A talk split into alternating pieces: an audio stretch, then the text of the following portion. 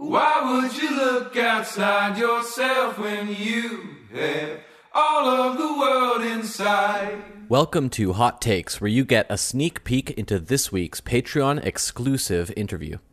In today's hot take, I ask Kevin Makins, pastor of Eucharist Church in Hamilton, Ontario, how he's personally approached the issue of money and the church. Enjoy. I have a particular way of talking about money that I don't know is the right way or the best way or the way to get the most money, certainly. But um, it's a way that alleviates my insecurities about talking about money, um, which is I just talk about it. Like, no games, no floof, no manipulation. I try to just talk about it. So I, I don't know how it works as well when you have big things you have to do. Um, so, like, we, for our building, we had to fundraise um, we fundraised $100,000 for the down payment and initial renos, which was a $50,000 grant that would match up to 50000 in giving. So we made a video and it was all kind of fun and exciting. And we were like, we're buying this whole building. Would you give to it? And it was a little more raw, raw. And we have a fundraising team at the church that tracks donors and does a lot of that stuff. So they're a little more on that. But when we started our church was kind of the, the main time I had to figure out funds. And we just decided from early on that we wanted to break the fear and kind of uh, assumptions in people's heads that churches want your money. Like that's kind of like that thing that's in people's heads. So we decided we're never going to pass a plate.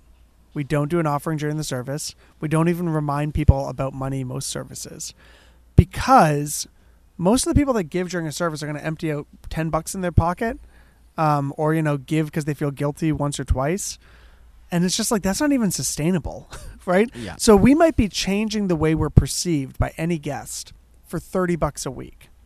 But if we just no one's stupid in my church. These are smart wonderful people.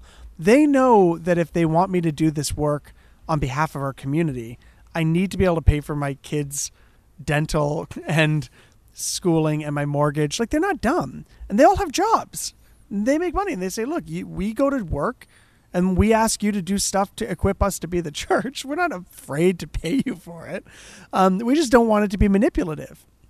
Uh, so what we did kind of early on was uh, the first Sunday I went up and I just said, "Hey, we have no money.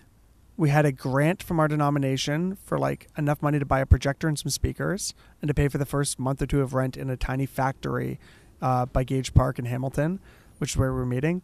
We had about 30 people hang back after our first service and i just said yeah we, we don't have any money uh, so if you want this to be a church we just need everyone to start giving right away. And uh, we want you to give you know the kind of model we would use which is loosely kind of loosely scriptural is you know give regularly give sacrificially and give with a glad heart. There's kind of three new testament teachings that that wrap that up um, including jesus saying where your money is your heart's going to be so if you love this and you want to see this happen, we need you to give.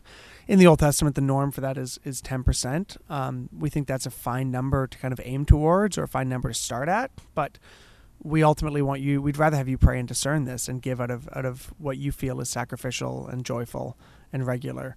Um, and we just said whatever we have is what we have, and that will affect the scale to which this church can exist.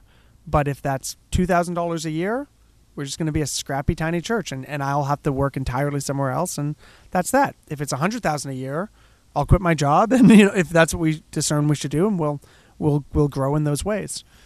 So in the first year, I think our budget was like twelve thousand dollars or something because we were twenty three. I was twenty three and I was one of the older people.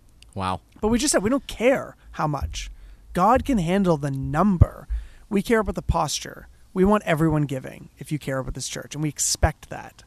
We don't care if that's two bucks a week or two thousand a week. I have a preference, but we don't really. Yeah. But we don't. But really, I don't because if, if the two thousand person a week had to move and joined a new church, they might actually decimate our budget by having it so one sided. So I don't really care. I just want everyone to give, and whatever God gives us, we'll use.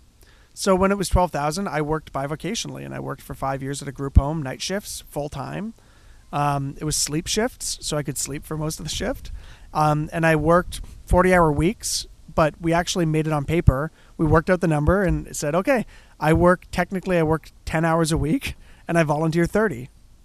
Um, but that also means I have the right to pull back those thirty if it's not sustainable for me or my family. Mhm. Um, but that's where we're at. So expect about ten hours of work from your pastor.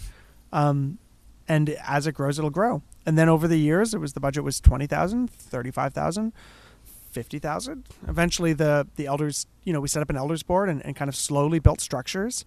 And the elders board said, Hey, we want you to go full time. We don't want you to work two jobs. We want you to be able to be focused on this and we want you to be free to do so.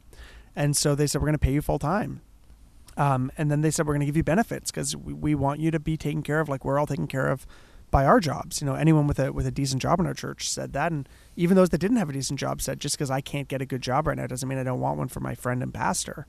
So you know, if you've got a church full of good people, they, they want to take care of you, which makes me all the more grateful and and wanting to give my very best. So then eventually, I, I you know quit my job and. Uh, worked full time at the church and got benefits, and, and that was amazing. And then they said we want to hire another pastor, and we brought her on, and um, knew we had to have a baseline amount and said to her, well, how do we make it work with your schedule and this amount of money we have? And now our budget's like $250,000 a year. Mm. You know, which, you know, maybe it'll be 10 again after COVID. I don't know. But yeah. so far, people continue to give faithfully. So I'm really of the mindset of like a no bullshit approach to money. Jesus talks about money a lot. We are bad at it, but we don't need to be. As long as we're not trying to guilt people with like, if you don't give, you're not part of the family or Jesus doesn't love you, you know, that's all manipulative crap. But if we're just saying this, of course it matters. And we expect this if you care about this. And, and I'll often say when we do the odd money update, if you're a guest here, please, you can zone this out. You know, you're our guest. Come eat a meal at our table. But if you're a part of this, then we expect you to give and we're not going to micromanage you, but we trust that the Spirit's going to convict you well. And when we do our annual kind of you know report, we do quarterly reports at town halls, bring up money then, and we do uh, at the end of the year, twice a year actually, we'll send out giving updates on how people have given. And at the end of the year, we say, you know, in this envelope is the amount that you gave this year to our church. Thank you so much for giving. Um, we want to invite you to treat this as a spiritual exercise and to open it up and to see how much you gave this year. And if you feel a tinge of disappointment or grief or something in your heart, we just invite you to hold that before God and ask what He's teaching you with that. Um, and if you look at it and feel proud that you were able to support in this way, then be thankful that God gave you resources this year to share with us. And we thank you either way. So we try to leave it entirely in the Spirit's hand um, and to have an emotionally healthy, non anxious posture towards it. And I can't, like, maybe our budget could be 500000 if we pushed harder, but I don't want to make this a game. You know, I want a healthy community. And at least at this point, we have found talk about money in just straightforward, honest, open ways.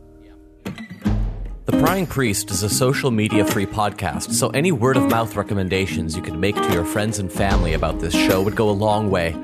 Looking forward to seeing you next time.